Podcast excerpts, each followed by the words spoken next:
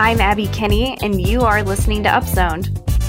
Got my bus pass, finna ride first class streetcar downtown with the fine ladies and the peeps are. OG's head. Don't hurt nobody. Look at this damn clean, got my fit Hello, everyone. Thank you for listening to another episode of Upzoned, a show where we take one big story from the news each week that touches the Strong Towns conversation and we upzone it. We talk about it in depth.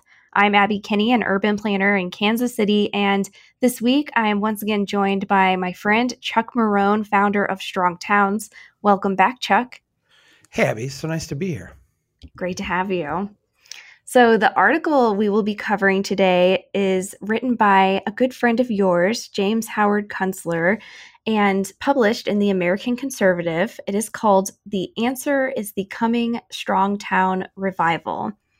So small town, small town revival. Yes, small town revival. I love this. that. Yeah. I, I love this because it's kind of the antithesis of last week's article, but also aligned in a lot of ways. Nevertheless, I think it connects really nicely with some of the last discussions that we've had on this podcast. So I'm really excited to talk about it. Yes, I. Uh, I it's it's interesting because I read this article and I have gotten to know Jim over the years.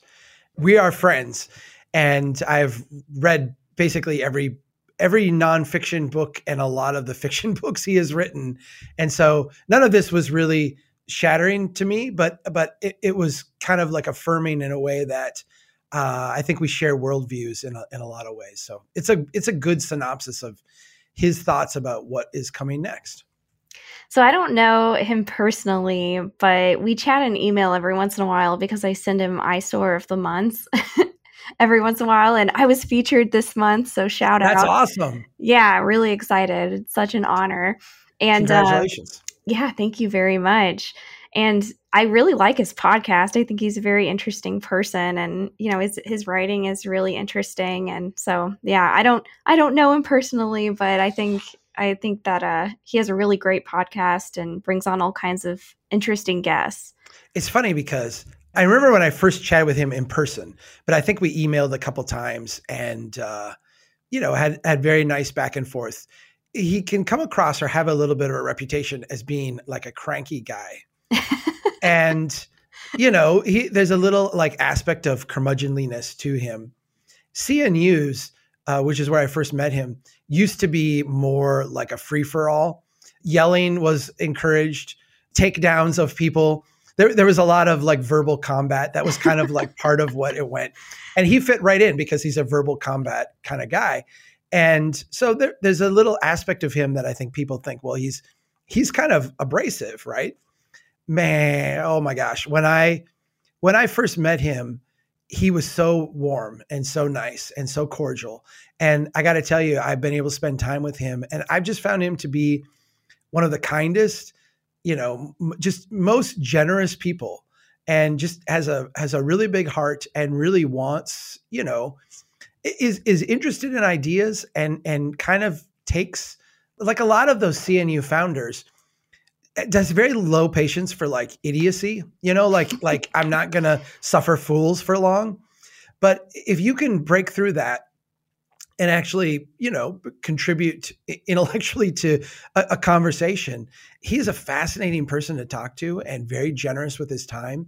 And i, I hear this from lots of people too. You, you know even his last book was kind of an expose of uh, misfit toys people who had emailed him who he had gotten to know over the years, who I, I think like standard urbanist tropes and and you know writers and what have you would would cast aside and overlook and and he has found a way to to feature them and focus on them and and draw out the interesting parts of their stories to I think everyone's advantage. So I have a big big soft spot for Jim and I realize people don't like him because he's not always politically correct and he's, you know, a little bit OLD and kind of a curmudgeon sometimes. But my gosh, he is a he he's he's one of those guys who I feel like I owe a lot to, and I really try to you know break through and find the uh, the the tender soft underbelly, let's say. I love the way you put that. It's just a collection of misfits. Sometimes yeah. we, there are some types of people who collect misfits. I feel like I'm one of those people. The great thing about Jim's writing is it does have a little bit of the uh, the traveling preacher kind of fire and brimstone to it. And so there's a lot of John the Baptist in the desert. You know, the the end is near, the end is nigh. Repent now. You you will all pay for your sins. And the thing is, like, I think he's right in a lot of ways.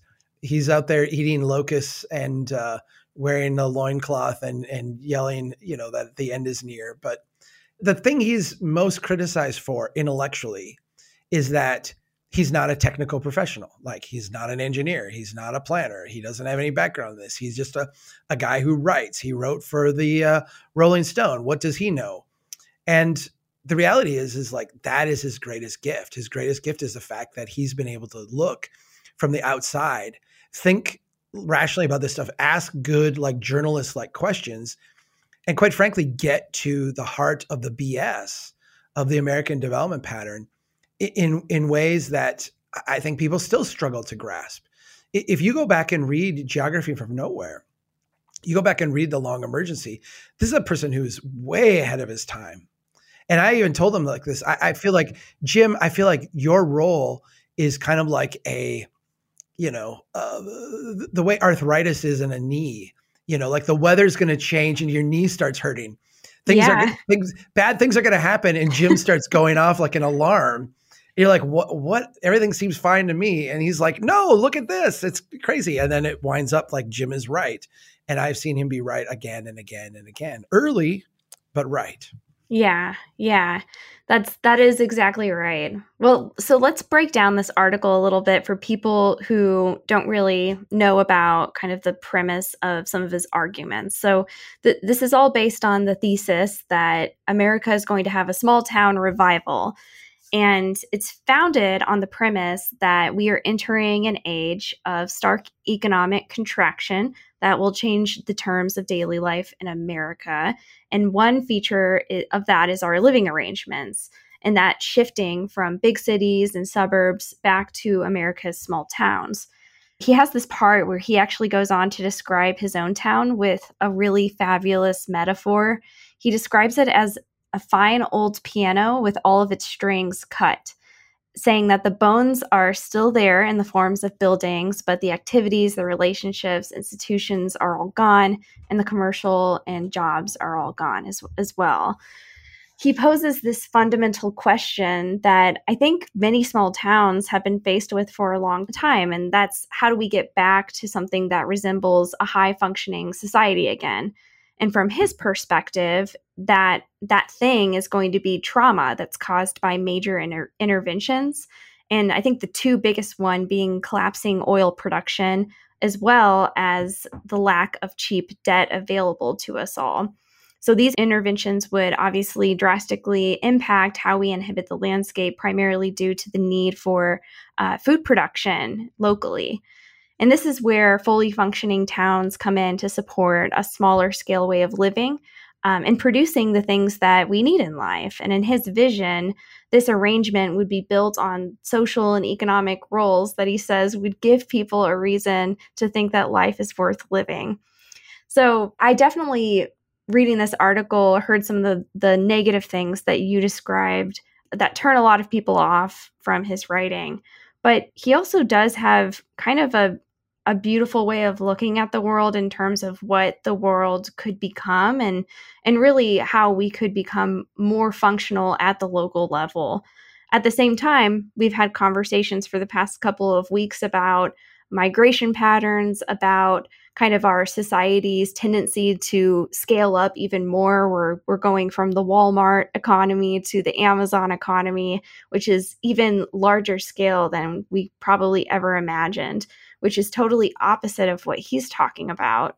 I, am wondering how you read that based on some of the other conversations that we've had and and whether or not you think that the scaling down of America would happen rapidly or if it is something that we'll have to move towards perhaps following the Amazon age or is it part of the Amazon age?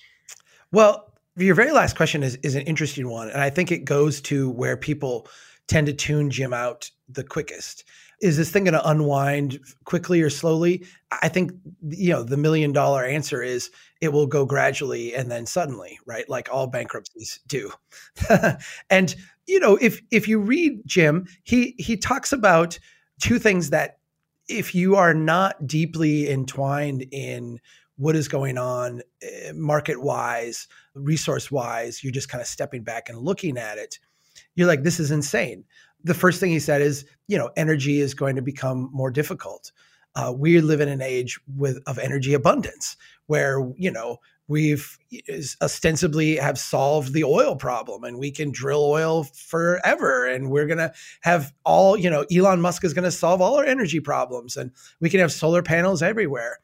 And you know the second part he said is we're, we're going to have trouble reaching capital and getting capital to be able to do things. We're not going to have money and bizarre thing is, you know, now we're starting to talk about inflation again because there's so much money in the system and everybody has money and there's money chasing money chasing money. And you've seen housing prices go through the roof and, and all this talk about inflation and, and will the Fed raise interest rates or not.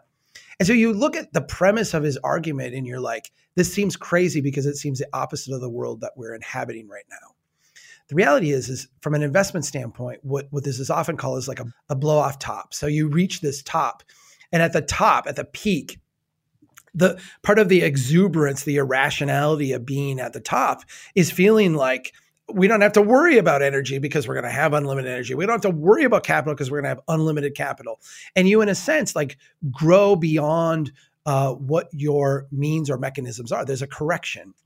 And I think Jim has put his finger on, you know, what what we at Strong Towns have called the the growth Ponzi scheme. And Ponzi schemes don't end gradually; they end very suddenly. You have reached a point where all of your energy has gone into, in a sense, the next expansion, the next expansion, the next expansion, the next expansion. And it, it has to like accelerate upwards in order to keep it all going. And when it stops, it returns to this place of inertia that is way, way, way distant from where that blow off top is. And I, I, think people like Jim, and I would ascribe to this, have kind of two conflicting apprehensions.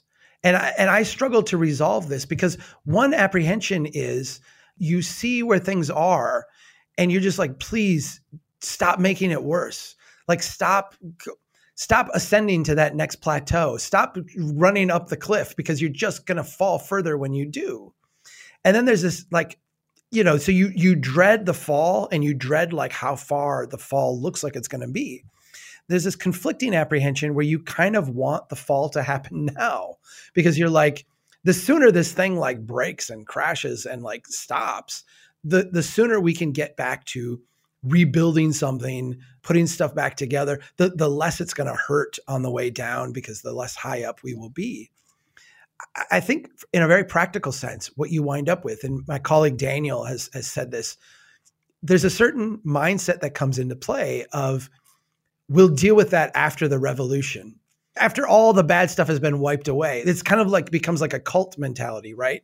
Like as soon as like all the bad people are gone or as soon as the economy collapses or as soon as this and there's a little bit of that that comes through with jim's writing and with jim's stuff um, i think it's contrasted with the fact that if you look at his life if you look at the people that he highlights in his work if you read like his fiction work a lot of it is i think it was chris martenson who said collapse today before the collapse and you'll live a really nice life so have a have a low burn lifestyle where you don't have to, you know, have a bunch of you don't have to have you don't have to drive and commute long distances. So if gas prices go to four dollars, five dollars, six dollars, seven dollars, you're not stuck. Have a garden so that you have food, so that you're not going to starve create and, uh, this is a big part of i think what comes through in this article too create relationships with your neighbors and with your communities so that you can start to put those piano strings back in place so that when you need to play your local piano it actually works right? Your your social construct. I've reconciled all of this by just saying the more we can start to build our own local resiliency uh, the easier off it's going to be regardless of what happens. Because of all the people that I'm friends with, I feel like Jim Kunstler lives personally, individually, one of the happiest, most fulfilled lives of anyone that I know. And it's because he does music locally with his his neighbors. He, you know, has his own garden where he grows his own food. He has like a very rich life in his place. It's kind of contrasted with this this this Jeremiah-ish madness of his writing at times. But he actually lives like a really wonderful, fulfilled life. And I kind of think that the standard American life of take on a lot of debt, uh, take on a lot of debt to try to keep up with a certain lifestyle, um, you know, and not even now, just like keep your lifestyle from going backwards. It creates this innate tension in people that doesn't exist with people like Jim and other people who have, in a sense, opted out of that part of the craziness. I think he sees more people joining him voluntarily or involuntarily as it becomes like a better option for people. That's a really interesting way of putting it. Something that has kind of been conflicting for me is his view of how kind of maybe mid-sized cities i'll say fall into this uh, i understand that he has this you know he has ideas that that larger cities are not going to be ideal for this and i think that makes a lot of sense when i look at my own neighborhood i definitely feel like i live in a small town in a lot of ways we're within the context of a mid-sized city but it very much functions like a town there's people in the neighborhood who know how to make things and do things. There's people in the trades. We grow food. We're near a river. It's very walkable.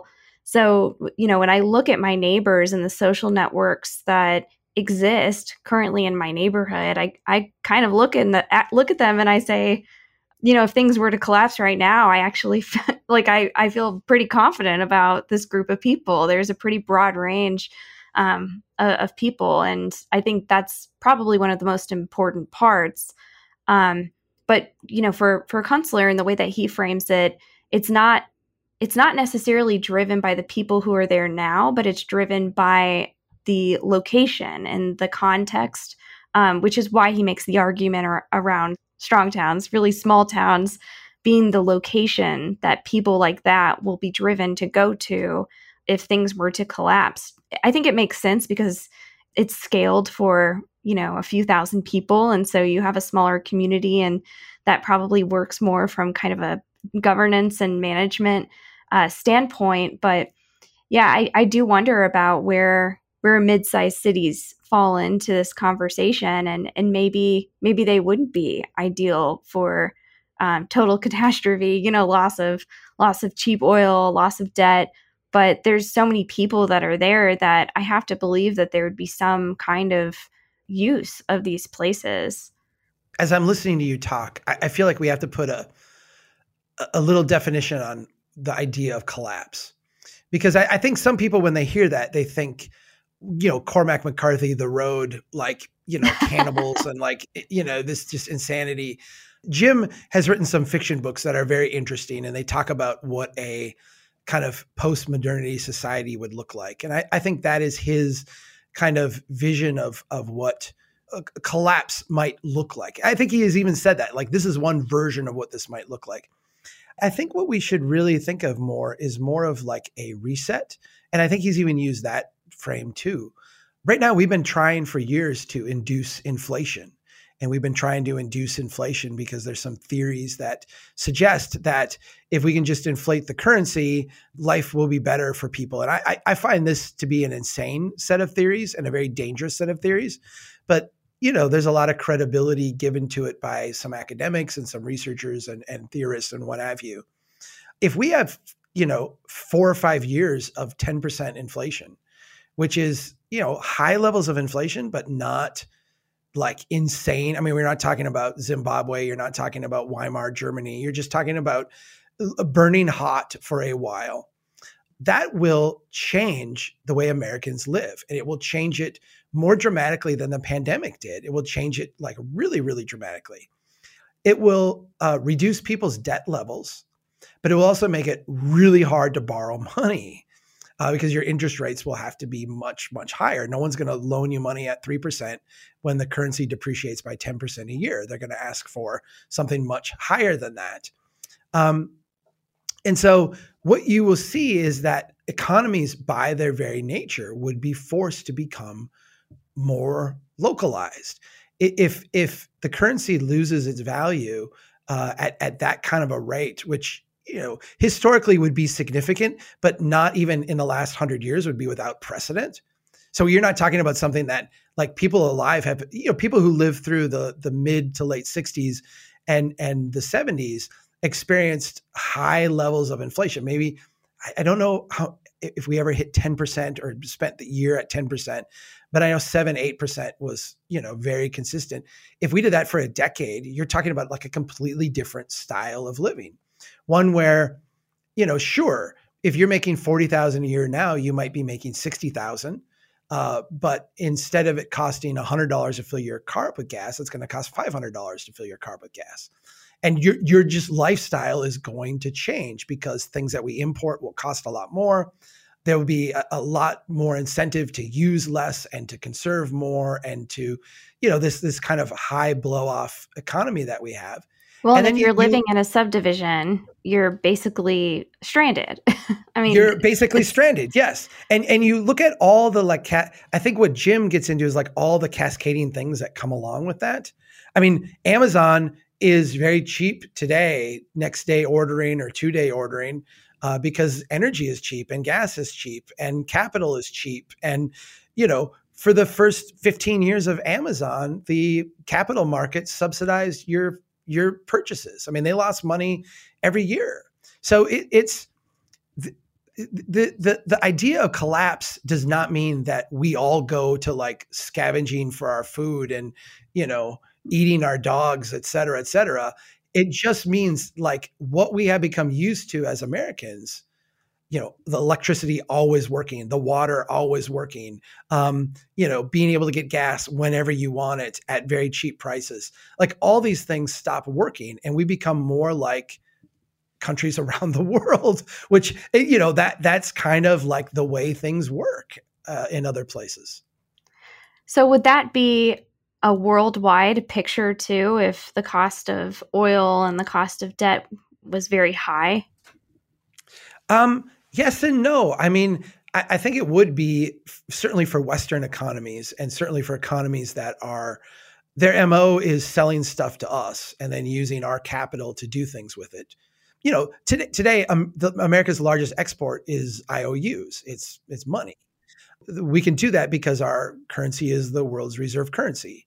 If China decides that you know we would be better off instead of getting IOUs from the U.S taking our US currency and buying up, say, Montana, and then you know producing food and and and what have you and it, maybe consuming our own goods in china instead of shipping them abroad and, and increasing our own people's standard of living um, that's a very different world economy than the one we have and so I, I think in a lot of ways the momentum that we have coasted on since the end of world war ii where we were the last major industrial economy standing. We were the world's reserve currency. We had all the gold, we had the oil, we had, you know, eh, we basically like dominated everything.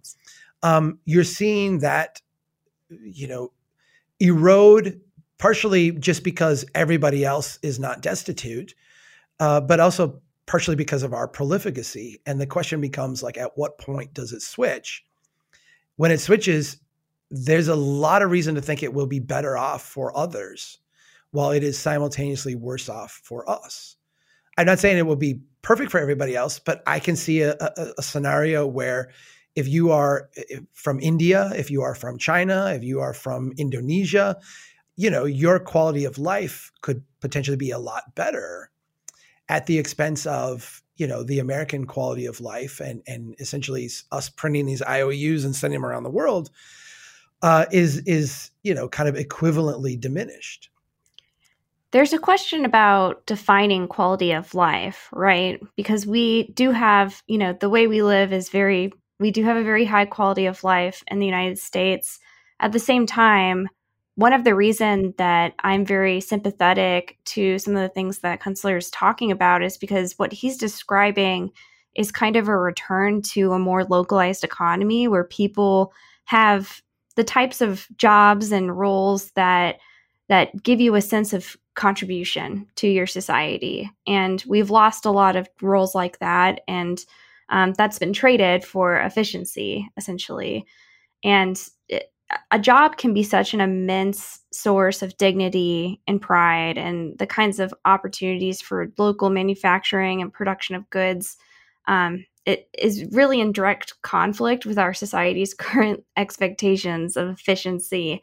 Um, but that doesn't necessarily mean that life is better for everyone in America. It's it's not necessarily better for the people who are working the kinds of jobs that are not um, aligned with their full capacity um, and not giving them a sense of dignity in life. I think we're lucky with the kinds of jobs we have, but a, a lot of people don't have those kinds of roles and we have a massive shortage of tradespeople and things who make people who make things and know how to do things and we've kind of pushed this academic path onto everybody and that is a huge loss and i it almost seems like we're currently experiencing a transition where we are de-emphasizing the academic path as the only path and starting to starting to increase the the importance of roles that are not just ac- academic which i think is important and i kind of wonder if if that is part of the quote unquote long emergency. You know, we we are kind of shifting cultural norms currently, um, which I think is a good thing, and I think that that gives people more of a purpose in life. Um, and if if we could trade that for the level of efficiency and comfort that we currently experience today, who knows what that looks like? But in some ways, that's okay because it is important for people to have roles in our society that aren't you know things that that they don't want to be doing and and don't give them a, a sense of meaning right i i do feel like this is the core of kind of where jim has arrived in in his writing uh, and and in his you know it, it, the, the things he talks about in this article as well you you look at quality of life and if you are an economist measuring quality of life on a spreadsheet uh, th- there's no question that the United States and U.S. citizens, even the poorest among us, uh, enjoy, by comparison, extremely high qualities of life. You know, our poor are far better off than the poor in any other part of the world. Our rich are bizarrely rich. Our middle class has larger homes, bigger cars, more accessories, more stuff, uh, more leisure time, so to speak um, than than any other society in the history of humanity. We we eh, on a spreadsheet have the highest quality of life of any society. If you are a psychologist uh, and you're looking at this data, or you are someone who I'm thinking of, um, you know, met, in the medical profession who deal with health and wellness, you're looking at the U.S. and you're like, this is a disaster. Like these people I have extremely high levels of depression, of neuroticism. We have high suicide rates. We have, you know, you you can talk about mass shootings and what causes those, and and and just all these like social disorders that we seem to have. Forget our physical health, which is, you know, uh, yes, we have high life expectancy, but that life expectancy is kind of mixed with this lower quality of life expectancy. Um, you know, with many many years of of post, you know, or subpar kind of health and and and wellness mixed in with you know what is a, a, not as long a life as other places. It's almost so like you, we need to step back and say, what are we trying to do here? Yes, and and let me let me say this at the risk of being pigeonholed into like Jim's grouchy old man territory. um, you know, one of the things that we're I, I have two daughters. They're very young. They're they're 16 and 14. I want them to be confident, successful, follow their dreams. I, I, want them to live very happy lives.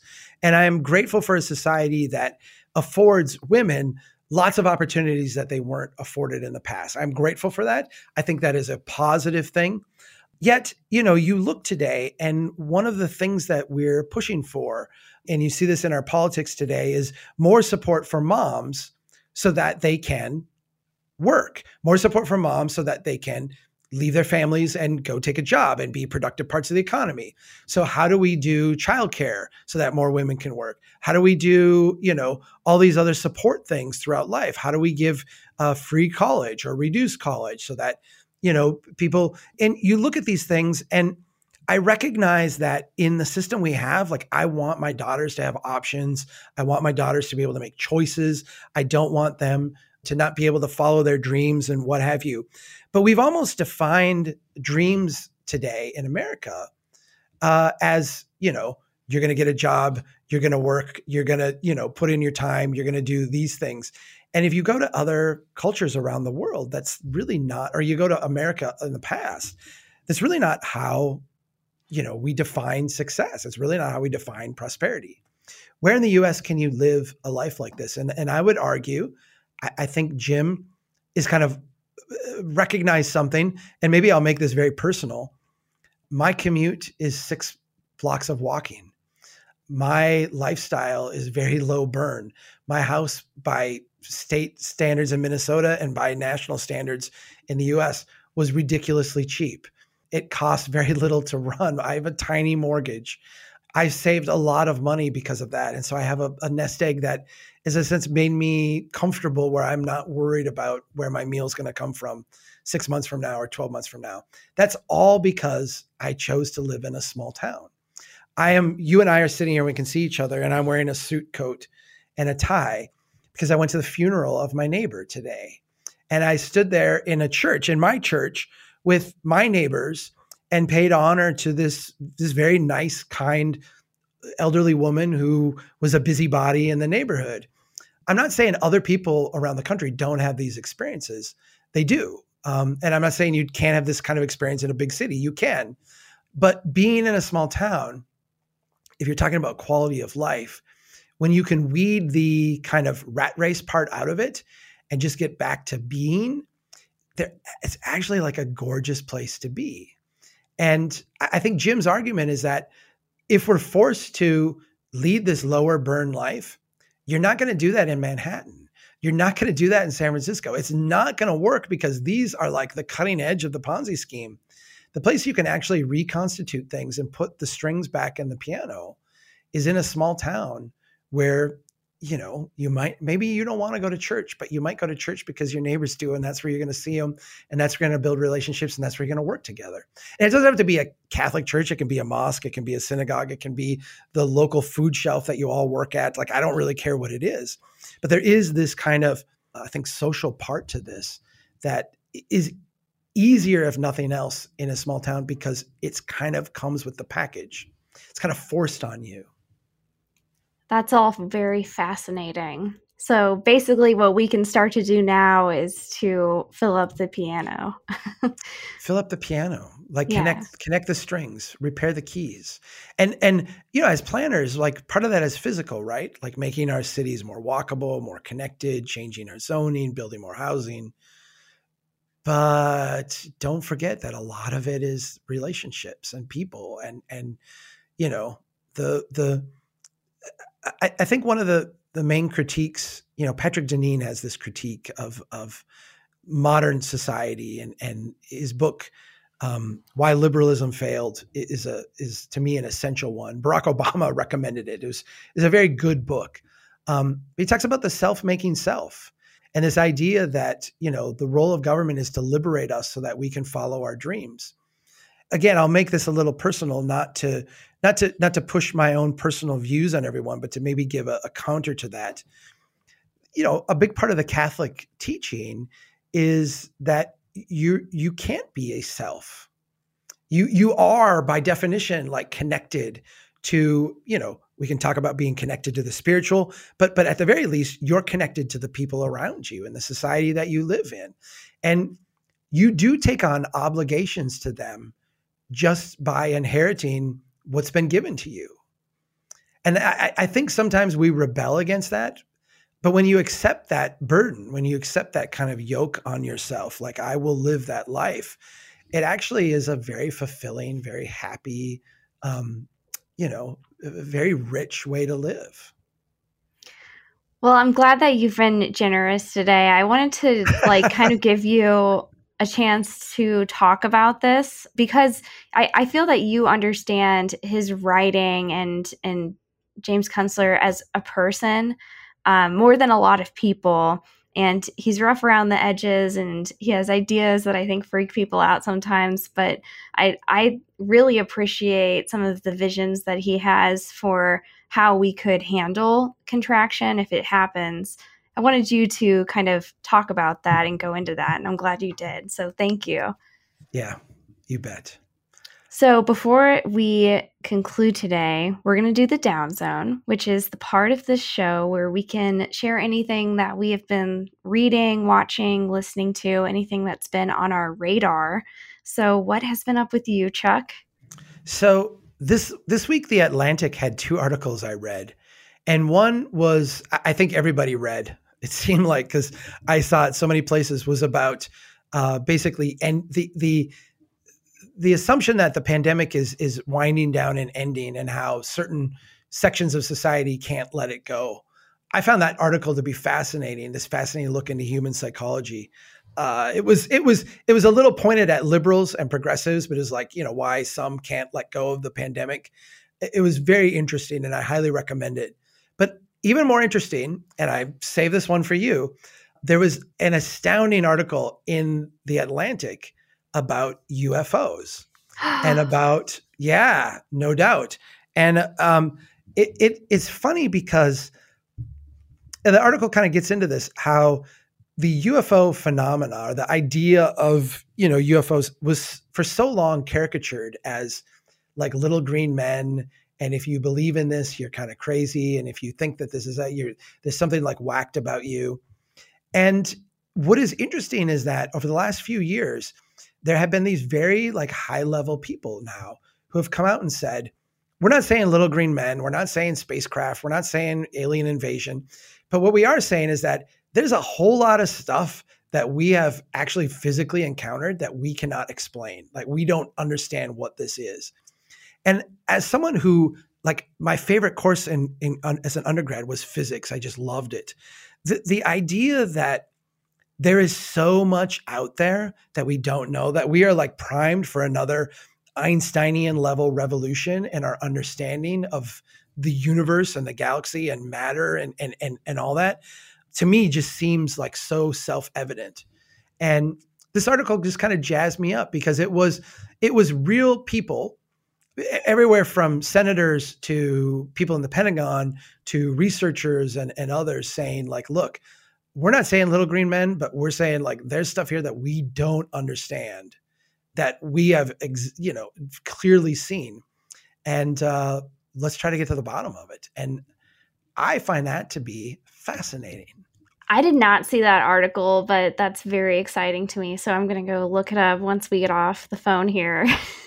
I've I've been following the um so Joe Rogan experience has multiple different interviews where he talks to people about UFOs and they're pretty high quality interviews and so I've been following that all year it's so so interesting and I know this there's controversy about who's legit and who's not in the UFO community so don't email me because I don't know who's legit and who's not but I love listening to those conversations and it's it's crazy to think that there is a lot of legitimate people who are talking about this and maybe maybe they can um, maybe that's the part that Kunstler is missing out on that the aliens are going to come down and save us.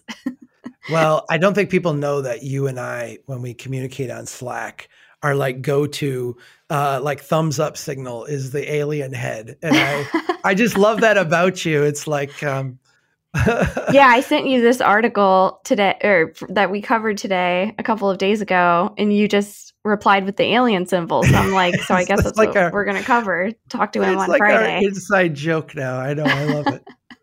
Yeah. Well, I'll have to go find that article. That's really interesting. And by You're the my way, safe space now for alien talk. So yeah, this is this is a safe space. We can talk about UFOs here um, on Upzoned.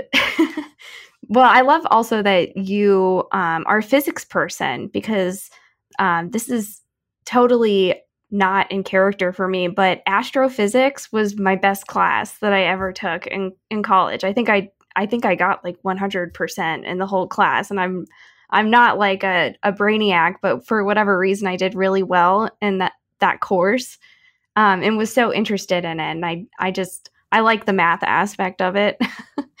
well, um, Stella, so. my youngest, um, my kids are going to do what they're going to do, and I'm I try not to like impose dad's will on them, but uh, she is talking about physics and astronomy, and dad's like, yeah, let's let's go do this, check this out. So there's a little bit of like tilting the scales of encouragement there. Oh, that's okay. That's how our little nephew is um I guess he's like a boy now, but he he's really into space and and you know physics and science and so it's really cool to see that and, and it's not a phase it's like he's always been into it so i'm hoping that eventually he becomes a scientist yeah so what's your what's your down zone abby Oh, so my down zone is actually, I was going to share that I'm about to plant my vegetables in the garden this weekend. It's finally time. I've been growing tomatoes and bell peppers in little containers. Um, the bell peppers are exciting to me because they come from when I was eating a bell pepper, like back in February. And, you know, I, I cut it up and I looked at the seeds and I was like, why do I always throw these seeds away? And so I threw them in a pot and they started growing.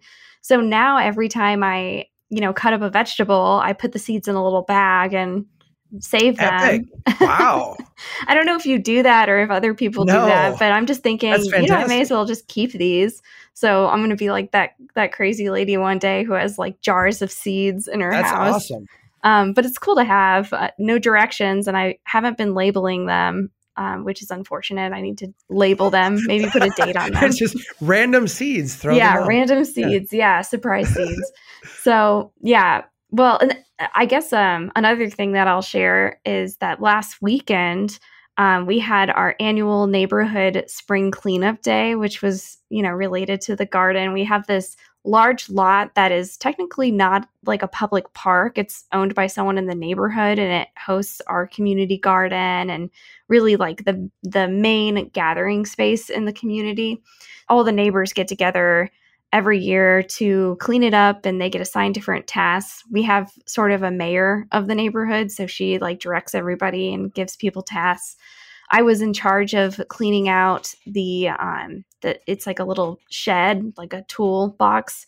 And um it was like the worst job for me because I'm afraid of spiders. So I had to like I had to face that fear, you know, take one for the team and and take everything out of there with spiders everywhere. I'm I I found some large uh head shears that I was able to use as like an extension of my arm. So eventually somebody did come help to grab a couple of things that were covered in in spiders. So my biggest fear and nightmare.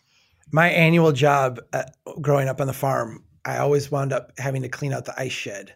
So the ice shed was a shed that, that had a lower level where they would put the ice in the winter, or they put the ice in the winter to keep over the summer. This is an old farm, um, we didn't do that, but the people we, we bought it from did.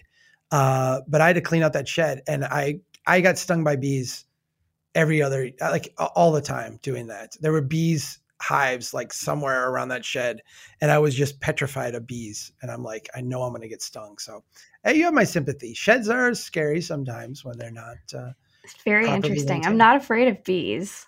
It's specifically spiders. Something about the legs. We're good. Yeah, yeah. Well, I'm proud of you.